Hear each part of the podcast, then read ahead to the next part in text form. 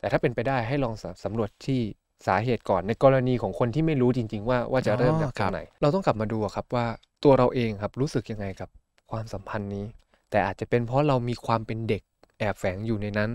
มันเหมือนคนสองคนที่จูงมือกันไป แล้วก็ไปเสพความสุขในสวนสนุกนะครับ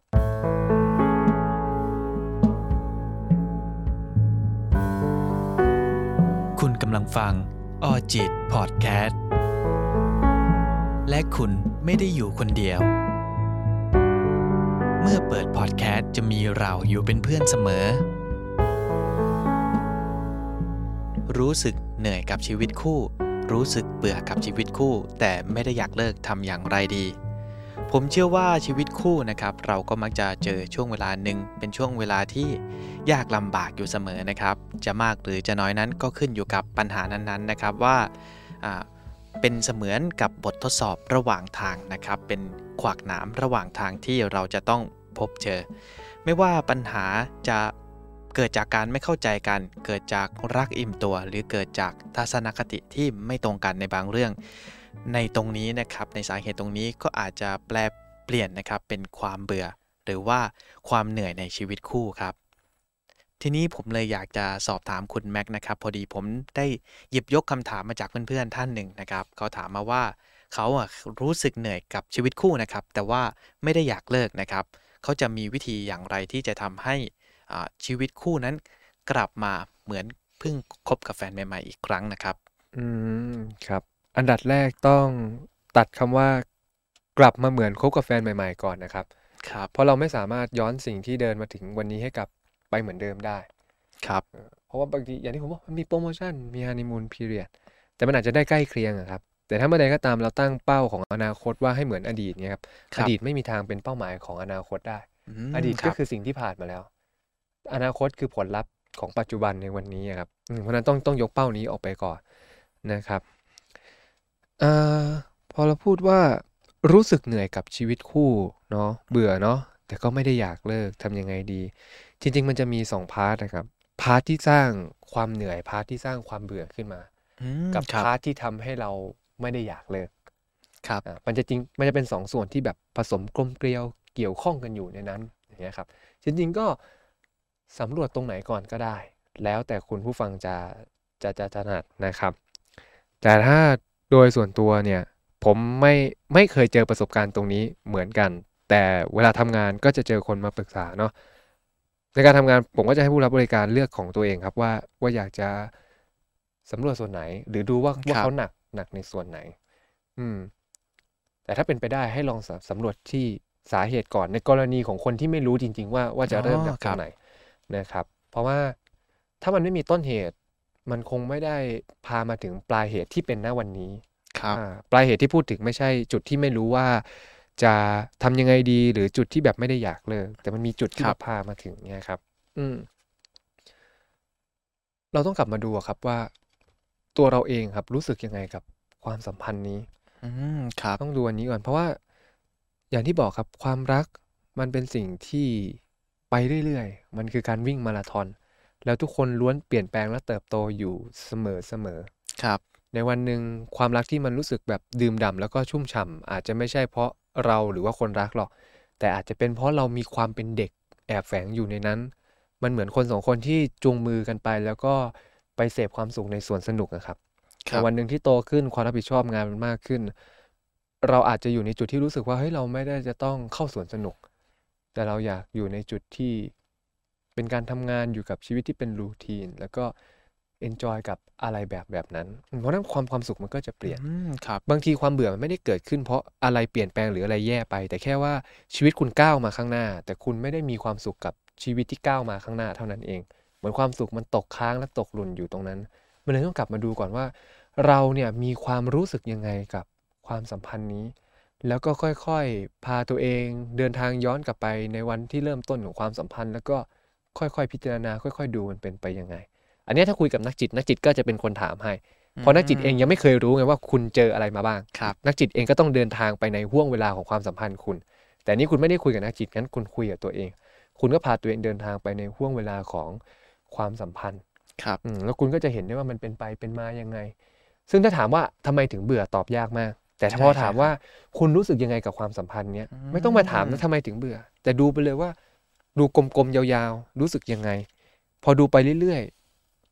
พอดูไปมากๆ คุณจะเจอจุดที่มันเอ๊ะกับใจครับเหมือนมันมาสะกิด แล้วก็ครับถามตัวเองในจุดนั้นว่าคุณรู้สึกยังไง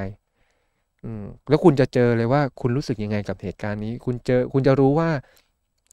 อะไรมันไม่ใช่ตรงไหน อะไรมันใช่ยังไง แล้วพอคุณรู้มากๆ รู้ในทุกช่องที่แบบมันใช่ ที่คำตอบมันออกมาคำตอบที่มันรวบรวมกัน มันจะให้น้ำหนักสองฝั่งว่า เนี่ยคือความรู้สึกที่ใช่ และนี่คือความรู้สึกที่ไม่ใช่ ใช่หมายถึง ความรู้สึกทางบวกที่ความสัมพันธ์นี้ยังอยู่ต่อครับไม่ใช่คือความรู้สึกที่ไม่ได้ไปในทิศทางบวก และอยากให้ความสัมพันธ์นี้จบลงหรือมันทำให้เราไม่ได้เอนจอยและมีความสุขกับความสัมพันธ์นี้ ซึ่งบางทีอาจจะไม่ได้ผิดที่เขาด้วยนะอืมแต่ที่ครับผมบอกมันก็มีหลาย ๆ อย่าง แต่พอคุณเห็นภาพรวมเป็นก้อน ๆ อย่างเงี้ยครับ มันก็จะทำให้คุณได้เห็นความรู้สึกตัวเองชัดมากขึ้น มันก็จะทำให้คุณได้มองเห็นความสัมพันธ์ได้ละเอียดอ่อนมากขึ้น แล้วพอมันเป็นภาพรวม ๆ คุณจะเริ่มเห็นการเปลี่ยนแปลง จนบางทีเราอาจจะค้นพบแล้วว่า เออว่ะที่เบื่อเนี่ย มันอาจจะไม่ใช่ เพราะอันนี้ที่คิดแต่แรก แต่มันเป็นเพราะสิ่งที่เรามาค้นพบผ่านการสำรวจของตัวเองอืมคำตอบของการเบื่อมันเลยจะได้มาโดยที่ไม่ต้องถามว่าทำไมถึงเบื่อหรืออะไรทำให้เบื่อ แต่เป็นการย้อนกลับมาดูเนื้อหาในความสัมพันธ์ เนื้อหาทางความรู้สึกที่เรามีอยู่กับความสัมพันธ์นี้พอมันเห็นจนชัดมันจะได้คำตอบว่า อะไรที่สร้างความรู้สึกเบื่อขึ้นมา เพราะความรู้สึกเบื่อมันเหมือนแบบเห มือนเป็นพื้นผิวของมหาสมุทรนะครับ แต่พื้นผิวนี้มันมีน้ำที่อยู่ลึกลงไปอีก สีผิวที่เราเห็นของมหาสมุทรนี้มันได้รับการสะท้อนจากแสงแดดท้องฟ้าเอ่ยหรืออนูน้ำที่อยู่ภายในมันมันสะสมมาเยอะมาก เพราะฉะนั้นพอเราเห็นสิ่งที่เป็นองค์ประกอบของมันเนี่ยครับจะทำให้เราเข้าใจถึงพื้นผิวตรงนี้ มันจะทำให้เราได้เข้าใจว่าความเบื่อมันมาจากองค์ประกอบไหนของความรู้สึกไหนครับมันเป็นความรู้สึกที่ถูกสร้างมาจากหลาย ๆ ความรู้สึกในความสัมพันธ์ที่มัดมัดรวมกันมาอย่างเงี้ยครับ อืมอืมครับซึ่งแน่นอนนี่คือจุดที่ทำจะที่ทำให้เราเบื่อ แต่จะมีอีกจุดหนึ่งที่ผมว่าคือจุดที่ใช่ นั่นจะเป็นเหตุเหตุผลที่ลงเหลือไว้ และคือคำตอบว่าทำไมคุณถึงไม่อยากเลิก อือืมมอันนี้คือแบบตอบแบบเอาแบบง่าย ๆ เลยนะครับ อืมเพ ราะถ้าความเบื่อถ้าถามว่าเบื่อจากอะไรเราคงตอบไม่ได้นะครับใช่แต่ครัเราบก็คงอ่าย้อนกลับไปดูลึกๆนะครับว่าอะไรคือสาเหตุนะครับใช่แล้วพอทำอย่างนี้ยเราจะได้ทั้งสาเหตุที่ว่าทำไมเราถึงเบื่อแล้วทำไมเราถากอยากจะอยู่ต่ออย่างเงี้ยครับอืมครับ อืม เพราะว่าเนี้ยถ้าถ้าลงอินดีเทลมีมีเยอะเยมากอะครับ บางคู่ครัก็บแบบอยู่ต่อด้วยเหตุผลบางอย่าง บางคู่ก็เชื่อว่าไม่อยากเลิกนะ แต่ก็อยากเลิกแหละ แต่รู้สึกเกรงใจพ่อแม่ แบบนี้ก็มีอ๋อนะครับเอเป็อนมันจะเรื่องมีหลายพันธะหลายเหอื่ตุนผลแต่พอคุณดูปุ๊บเนี่ยก็จะเห็น อืมๆครับ แต่เหนือสิ่งอื่นใด บางครั้งบางคนเห็นปุ๊บแล้วมันยังไม่ได้คำตอบอะครับ อืม มันเป็นเพราะการขาดองค์ประกอบสำคัญไปข้อหนึ่งถ้าคนที่มีข้อเนี้ยจะแทบเกือบร้อยเปอร์เซ็นต์นะผมกล้า confirm ว่าเกือบร้อยนะครับจะตอบได้แบบที่เราคุยเมื่อกี้เลยสรุปแล้วจบ แต่ถ้าคนขาดข้อนี้หรือไม่รู้ว่ามีจริงหรือเปล่าจะตอบอะไรไม่ได้เลยอืมนั่นก็รับคือคำถามที่ว่า ใจคุณยังอยู่กับเขาไหมอ๋อครับคำว่าใจยังอยู่อะไม่ได้หมายถึงคุณยังรักเขาอยู่นะ มันมีองค์ประกอบเยอะกว่านั้น เขายังเป็นคนที่ใช่อยู่ไหมทัศนคติยังตรงกันอยู่ไหมไลฟ์สไตล์ยังได้อยู่ไหมแนวคิดยังได้อยู่ไหมทุกๆอย่างมันยังมีอยู่เหมือนเดิมไหม การอาชีพการงานการยอมรับซึ่งกันและกันการตอบสนองความรู้สึกเรื่องเซ็กความสัมพันธ์การทุก ๆ อย่างอะครับอ๋อหลายเรื่ถ้าองมันเลยมีครับหลาย ๆ เรื่องอยู่ในนั้น มันจะทำให้ใจคุณยังอยู่อะเพราะฉะนั้นคำว่าใจยังอยู่ไม่ใช่แค่ความรัก ใจจะอยู่มันใช้แค่ความรักอย่างเดียวไม่ได้ครับ ความรักมันเป็นแค่ความรู้สึกที่เกิดขึ้น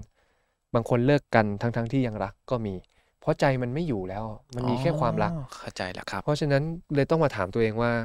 ถ้าเราไม่รู้ว่าเฮ้ยใจเรายังอยู่กับเขาปะวะ ถ้าใจมันไม่อยู่ มันจะทำให้เสียงที่สร้างความเบื่อนั้นหนักแน่นมากอ๋อมันจะตอบคได้รับเลยว่าทำไมคุณถึงเบื่อ อืม แต่ถ้าใจคุณยังอยู่ มันจะทำให้เสียงของเหตุผลที่ทำให้คุณยังไม่เลิกหนักแน่นได้เหมือนกัน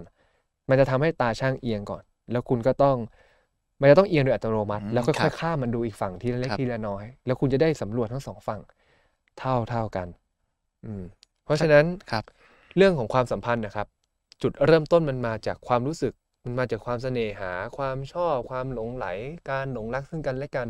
แต่การดำรงอยู่ของมันมันไม่ได้ดำรงอยู่แค่สิ่งสิ่งนี้ครับมันประกอบไปด้วยความเข้ากันไลฟ์สไตล์ความคิดทัศนคติ อะไรหลาย ๆ อย่างในชีวิตที่คุณเอามาผสมและสร้างพื้นที่ตรงนี้ครับ เพราะฉะนั้นเรื่องเนี้ยถ้าพูดกันจริง ๆ แล้วอย่าตัดสินใจด้วยความรู้สึกอย่างเดียว เพราะมันครับใช้ความรู้สึกอย่างเดียวไม่ได้ ถ้าใช่อะครับ มันจะมีองค์ประกอบหลาย ๆ อย่าง แต่ถ้ามันไม่ใช่ องค์ประกอบหลาย ๆ อย่างก็จะไม่ใช่ ซึ่งผมกล้าพูดว่าความใช่ มันมีแค่ความรักอย่างเดียวไม่ได้ เราสามารถรักคนที่ไม่ใช่ได้เหมือนกันอืมอืมครับ แต่ในขณะเดียวกันคนที่ใช่ ซึ่งถ้าใช่จริง ๆ ต้องมีความรักด้วย ครับเออบางทีมันใช่แต่ยังยังใช่ไม่จริงอะครับ ครับ อืม เพราะฉะนั้นพอมันประกอบรวมกันปุ๊บคนคนนั้นจะได้ใจเราไป ใจเราจะอยู่กับเขาครับ ซึ่งถ้าใจเราไม่อยู่แล้วอย่างเงี้ยครับ มันก็จะมีเหตุผลที่พอฉุดรั้งเราอยู่ แต่เราจะรู้ได้ว่าใจเราไม่ได้อยู่กับเขาแล้วอืมแต่ถ้าใจเรายังอยู่ มันอาจจะมีเหตุผลที่อยากให้เราไป หรือเหตุผลที่ทำให้เราไม่มีความสุขครับแต่ที่อยู่อะเพอใจเรามันยังอยู่ตรงนี้อืมมันก็จะเห็นครับภาพแบบชัดมากขึ้นชัดมากขึ้น แต่ในส่วนของอินดีเทลผมเชื่อว่า ถ้าคุณผู้ฟังเอาไปสำรวจได้มากขนาดเนี้ยจะจะเห็นได้ด้วยตัวเอง ก็เหมือนที่ผมบอกครับบางทีแอดดิจูดเราเปลี่ยนไปมุมมองชีวิตเราเปลี่ยน ความรักมันก็ค่อยๆก้าวไปข้างหน้าเนาะและอีกอย่างการมี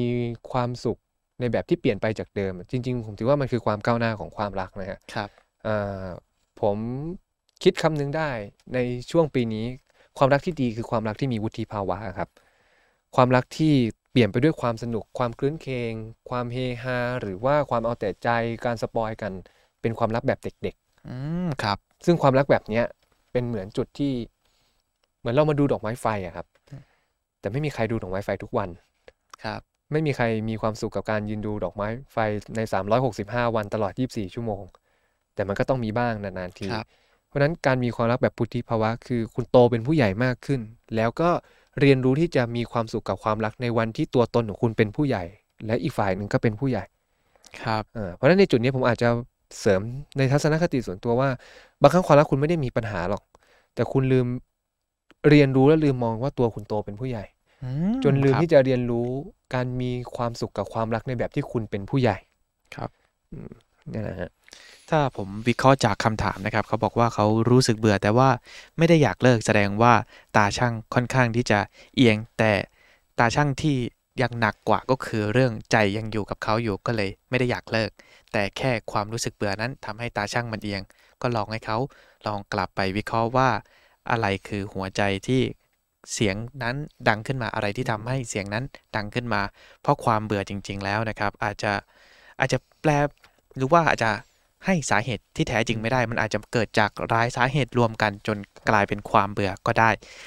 ก็อยากให้คุณผู้ฟังนะครับ ลองคิดดูนะครับว่า ใจของคุณผู้ฟังนั้นเปรียบเสมือนกับตาช่างนะครับ ลองชั่งน้ำหนักดูครับ ระหว่างว่าใจเราอยู่กับเขาไหม แล้วก็มีอีกเสียงหนึ่งที่ ที่ไม่อยากอยู่กับเขาเข้ามาอย่างเงี้ยครับแล้วก็ลองชั่งดู ถ้าเกิดว่าเราทำแบบไหนเราอยู่ตรงไหนแล้วเรามีความสุข ผมแนะนำว่าเราก็อยู่ตรงจุดนั้นดีกว่านะครับ ผมอยากจะอธิบายก่อนนะครับว่าสิ่งที่เราพูดมานะครับ ก็จะเป็นเรื่องราวอาจจะไม่ได้เจาะลึกมากนะครับ เป็นแบบเบื้องต้นเท่านั้นเอง ถ้าเกิดว่าเพื่อนๆฟังแล้วรู้สึกไม่สบายใจ เราต้องขออภัยณที่นี้ด้วยนะครับ หรือถ้าเพื่อนๆรู้สึกว่าปัญหาที่อยู่ในใจฉันไม่ได้ดีขึ้นเลยนะครับ เราก็อยากแนะนำว่าจริง ๆ แล้วสิ่งที่เราพูดมาเป็นเพียงแค่เบื้องต้นเท่านั้นเอง ถ้าเกิดว่าเพื่อนๆ รู้สึกไม่สบายใจ หรือรู้สึกว่ามันไม่ได้ดีขึ้นนะครับ การพบผู้เชี่ยวชาญอาจจะเป็นทางเลือกที่ดีทางหนึ่งนะครับออจิตพอดแคสต์